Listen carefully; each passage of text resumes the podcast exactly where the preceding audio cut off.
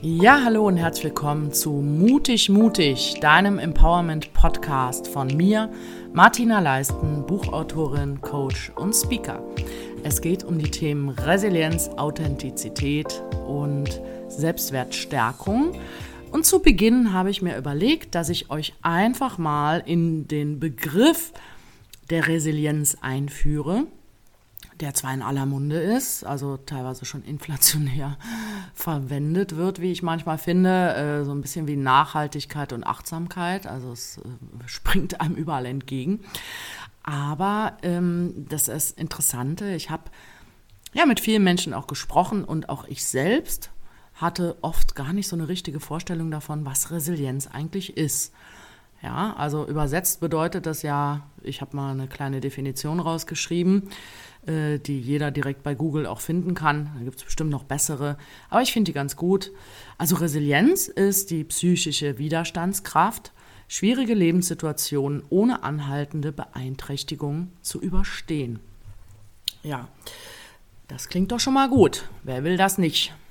Und die Frage ist ja eben, also hier wird es ja schon gesagt, schwierige Lebenssituation ohne anhaltende Beeinträchtigung. Also ich glaube, jede schwierige Lebenssituation hinterlässt ihre Spuren, aber die Frage ist eben, genau, was ist eine anhaltende Beeinträchtigung? Also, äh, oder anders gesagt, komme ich wieder auf die Füße ne, danach? Also, ähm, man muss das ja nicht, die Situation vergessen, aber ähm, ja, geht es mir danach wieder gut. Also mit Rückschlägen im Leben umzugehen. Oder wie der Boxer, der eins auf die Nase gekriegt hat, ähm, ja, der steht dann wieder auf, geht dann nachher aus dem Ring, hat gewonnen oder verloren, ist ja erstmal egal und lässt die Nase behandeln und danach geht's weiter.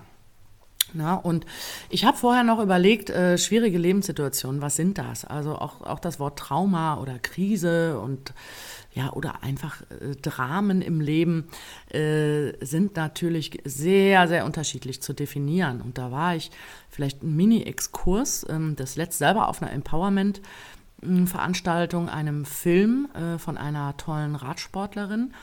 Der hieß einfach machen, hat mich natürlich jetzt auch äh, schon angesprochen. Mm, und da hörte man nachher auch so raus, dass was für sie ja, Rückschläge waren oder Schwierigkeiten. Das war für andere, äh, sage ich mal, mh, hm, Wohlstandsgejammere. ist jetzt überhaupt nicht despektierlich gemeint. Ne? Die Frage ist immer, wo steht man? Und ich als auch Speakerin bei den Fuck Up Nights habe das das letzt miterleben dürfen. Eine sehr blöde Reaktion. Äh, zum Glück nicht auf mich, aber tat mir dann auch für meine Mitspeakerin sehr leid, äh, die dann, äh, da wurde dann ins Publikum reingeschrien, wo ist denn dein Fuck up? Was ist denn jetzt daran so schlimm? Ne? Also so, wo man denkt, ähm, nicht nur unhöflich, sondern das als Mini-Exkurs dazu, was ist für mich eine schwierige Lebenssituation, das für sich zu definieren und aber auch ernst zu nehmen. Ja?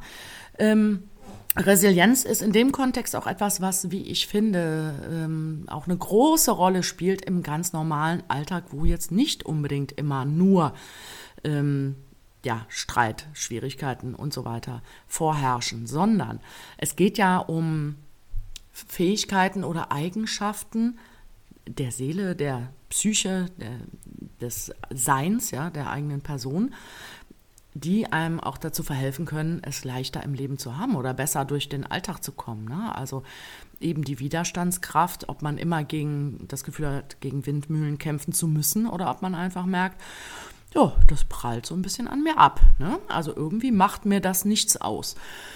Ja, und von daher hm, sage ich, also äh, wann oder warum ist Resilienz wichtig? Ich sage immer, aber natürlich vor allem in Krisen. Und wir gehen jetzt mal auf die Punkte ein, was Resilienz auszeichnet. Da gibt es unterschiedliche Definitionen, Säulenmodelle. Und ich habe mir mal das Sieben-Säulen-Modell ausgesucht. Über sieben Brücken musst du gehen, auch einer meiner Lieblingssongs. Sieben ist eine schöne Zahl. Das klingt jetzt sehr oberflächlich, nein, aber mir gefällt tatsächlich auch, mir gefallen die Inhalte. Ja, und die lese ich euch jetzt mal vor und gehe einzeln darauf ein. Und diese werde ich dann in den folgenden äh, Episoden dann immer einzeln nochmal sehr intensiv behandeln, auch mit Praxisbeispielen, ähm, mit Fragestellungen und so weiter. Ja, also die sieben Säulen der Resilienz. Habe jetzt gar nicht geguckt, von wem. Das macht man ja mittlerweile gar nicht mehr, wenn man keine Hausarbeit schreibt oder ein Buch schreibt. ähm, ja, sind erstens Optimismus, zweitens Akzeptanz, drittens Lösungsorientierung, viertens Verlassen der Opferrolle, fünftens Erfolgsnetzwerke oder Netzwerke nenne ich es mal, sechstens positive Zukunftsplanung, siebtens Selbstreflexion. An der Stelle vielleicht noch ein, zwei Ergänzungen. Also erstmal schreibe ich euch das natürlich auch in die Show Notes rein, ja, damit ihr hier nicht mit dem Stift mitkritzeln müsst. Ähm, in anderen äh, Säulenmodellen gibt es zum Beispiel eben noch das, den Begriff der Selbstwirksamkeitsüberzeugung. Finde ich auch sehr schön, fand ich aber auch ein bisschen lang. Ähm, Empathie, Risikobereitschaft und Humor. Zum Thema Humor kann ich nur sagen, wer mal auf meinen Lesungen von voll verkackt war, ähm, und den Mops gesehen hat oder noch sehen möchte, den ich gebacken habe in einer TV-Backshow, der weiß, dass ich äh, es mittlerweile auch mit Humor nehmen kann. Ja, das nur am Rande. Also, ich gehe jetzt mal drauf ein. Wir stellen uns vor, die Situation ist scheiße gerade. Ja, wir sind äh, ähm, ja, in einer Krise, in einer schwierigen Lage. Und die Seele hat auch nicht so richtig Bock. Ja, auch körperlich, also ich meine, Psychosomatik ist da ja auch ein ganz wichtiges Thema, äh, Körper und Geist bilden eine Einheit und nicht nur Burnout, Depressionen, ähm, was weiß ich, sondern eben einfach auch wirklich schlimme Magenbeschwerden, Verspannungen, Rücken. Ja, die Nation hat Rücken. Übrigens äh, dazu noch ganz kurzer Exkurs. Also fast alle meiner Klienten, die im beruflichen Coaching zu mir kommen, haben auch tatsächlich äh, ja entweder einen Burnout gehabt, eine Depression oder waren krankgeschrieben durch, ja, einfach äh, durch nicht nur Erschöpfung, sondern auch durch Körperlichkeiten. Das ist fast überall so, bevor es dann in die Veränderung geht. Also da zeigt der Körper einem und die Seele zeigen einem ganz deutlich, dass was in Schieflage ist. So, und es geht aber ja jetzt darum, nochmal zu sehen, wie komme ich denn äh, durch die Situationen durch, was hilft. Ja, und da könnt ihr gerne auch einen kleinen Abgleich machen, wie viele Punkte von den Punkten habe ich.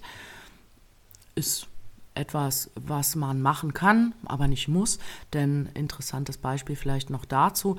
Ich habe, bin das das letzte mit einem Klienten durchgegangen, der war in einer nicht so guten Verfassung, auch an dem Tag. Also jetzt generell ging es, aber an dem Tag hat er so gesagt, ja, alles gut und schön, aber ich habe nichts davon.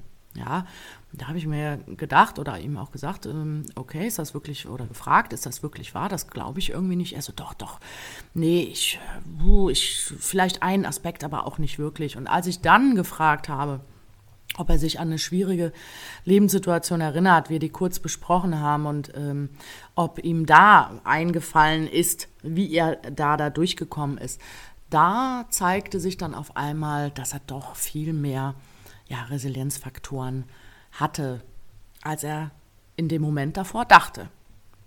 Und das ist vielleicht auch etwas, was, ja, was ich so mit Ressourcen oder Fähigkeiten auch gerne mal mit Un Potenzialen auch abfrage, ne? also bewusste oder unbewusste Potenziale. Und Resilienz ist etwas, die zeigt sich dann vor allem in solchen Situationen. Sie kann aber auch aktiv genutzt werden. Und das ist eben das, worum es gehen soll. Aus dem Passiven, aus, dem, aus der Not heraus vielleicht agier, reagieren, in das Agieren zu gelangen. Ja, so. Wie ist es mit dem Optimismus? Eben zurück dazu, wenn es einem nicht gut geht. Also ich als Vollblutoptimistin weiß noch mit meinem Fräulein Palisander damals, als es den Bach runterging und ich Insolvenz anmelden musste, da war nichts mit Optimismus. Da war, das war so ein täglicher Überlebenskampf.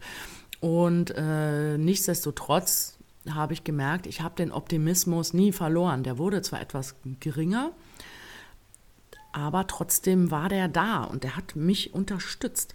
Denn ohne ihn lebt man eben auch sehr stark im Widerstand, wo ich direkt auf den nächsten Punkt komme.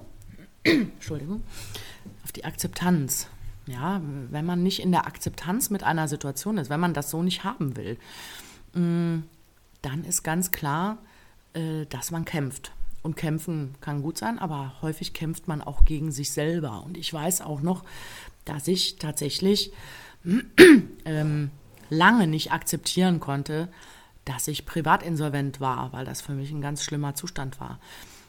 Aber das hat sich dann insofern ja auch gezeigt, dass ich Depressionen bekommen habe und die, den Begriff hier der Selbstwirksamkeitsüberzeugung, den ich aus einer anderen Definition gerade genannt habe, ja, der ist dann da nicht unbedingt vorhanden. Ne? Also wenn man eben das Gefühl hat, man muss sich etwas hingeben, was man nicht will und man hat keine Möglichkeit, es zu verändern. So, kommen wir mal zu Punkt 3, Lösungsorientierung. Ähm, als Mutmacherin fällt mir das, oder als Macherin generell fällt mir das natürlich recht leicht. Es ist aber in der Tat auch so, dass es ähm, nicht jedem in die Wiege gelegt sein muss. Man kann ja alles auch lernen. Und da zeigt sich ganz oft, ähm, dass da auch das Wie eine große Rolle spielt. Also wie kann ich in die Veränderung gelangen? Wie kann ich zu einer Lösung kommen, anstatt nach dem Warum zu fragen? Kleines Beispiel, ähm, was weiß ich, in der Firma wurde hm, was bestellt, was wichtig für ein Event ist. Also äh, hatte, hatte ich, glaube ich, irgendwann mal gehört, eine Luftballonmaschine oder sowas. Und das Event ist heute Abend und die sollte heute da sein. Die ist nicht da. Und dann fragt dann jemand, warum ist die noch nicht da? Das ist natürlich eine wichtige Frage, geht aber in Richtung ähm, auch Punkt 4, verlassene Opferrolle, wo es viel um Schuldzuweisung geht. Also das kann man ja ruhig rausfinden. Die Frage ist, ähm, dient es der Situation?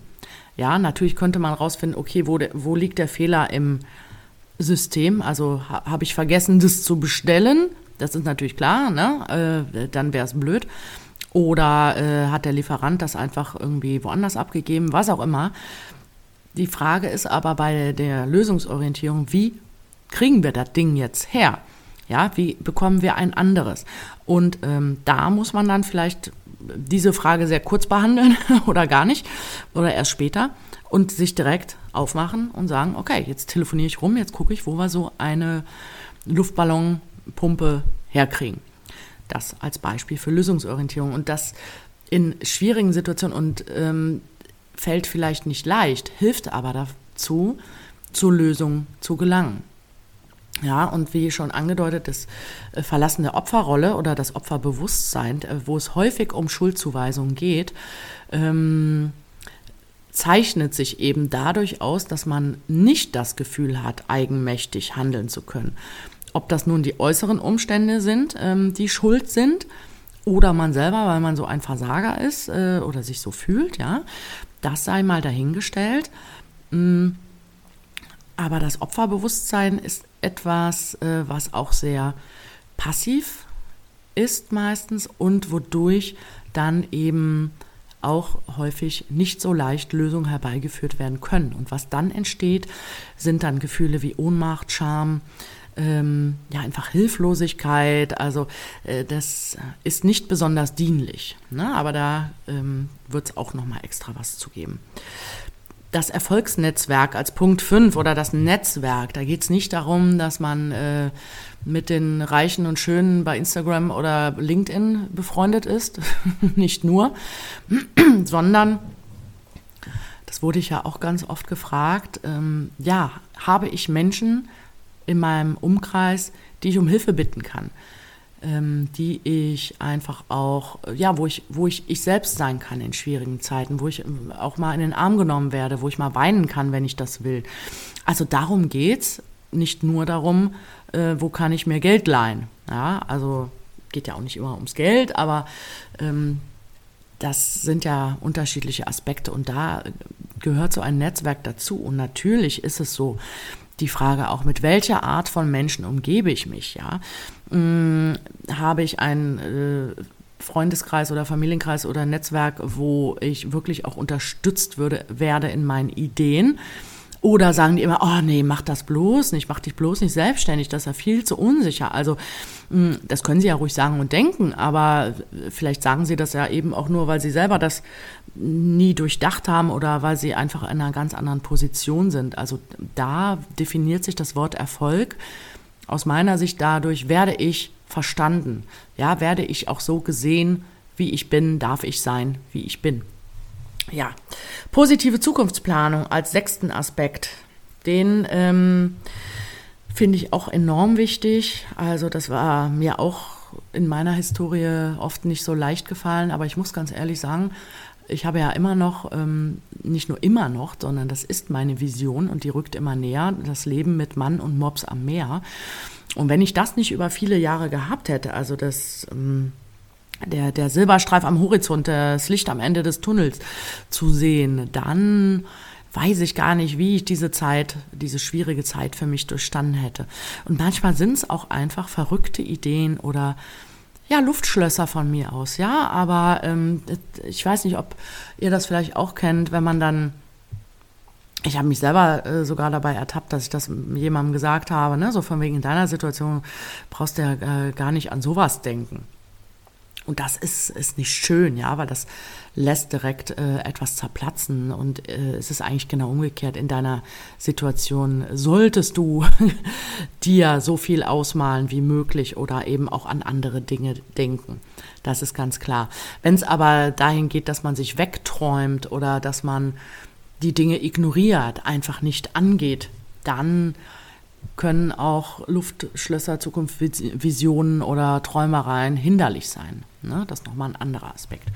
Kommen wir zum letzten, der Selbstreflexion. Ja, also ganz wichtiger Punkt. Ich denke, vermutlich fast jeder würde das von sich selber auch behaupten, ich auch.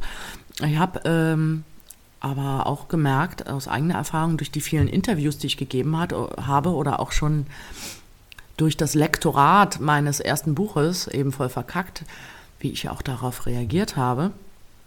Mm, das Fragen, nämlich nicht so toll, das war sehr anstrengend für mich, das Fragen von außen ganz wunderbar helfen, äh, sich selber zu reflektieren. Ja, darum gebe ich einfach auch immer noch gerne Interviews. Also, so, wo ich zwar manchmal sage, boah, jetzt bin ich das Thema aber langsam auch leid, gibt es nicht mal was Neues aber trotzdem lerne ich immer wieder hinzu. Und an der Stelle vielleicht direkt mal, ähm, was Selbstreflexion häufig äh, nicht ist, nämlich das Gedankenkarussell oder die Grübelspirale. Ne? Also das ist die, sage ich mal, negative Ausformung dessen, ähm, wenn Menschen viel grübeln und nachdenken und auch, Mann, warum habe ich das denn so gemacht und ähm, wieso war der so und so zu mir und warum schaffe ich denn nicht das und das? Mm, das hilft oft leider nicht. Ne? Das ist dann die, die Problemtrance, äh, so nennt man das im NLP, in der man sich bewegt, in der man sich einfach im Kreis dreht, ja, und zu keiner Lösung gelangt. Also da ist die Lösungsorientierung wieder da und deswegen heißt es auch die Lösungstrance, also von der Problem, ja, aus dem Teufelskreis in, in den Lösungskreis zu gelangen. Ne? Und da sind manchmal die kleinen minimalistischen Ansätze sehr wichtig. Da werden wir auf jeden Fall auch noch drauf eingehen. Werde ich auf jeden Fall auch noch drauf eingehen. Wir, Molly Mops ist nämlich nicht dabei. Die denkt natürlich immer mit. Ja, gut, also, wie ihr seht, habt ihr jetzt einen Überblick erhalten von mir. Und ähm, ich lasse das jetzt erstmal so stehen für euch und kündige jetzt schon an, dass die nächste Folge sich mit der ersten Säule, dem Optimismus, beschäftigen wird. Bis dahin, euch eine gute Zeit und bis dann. Tschüss.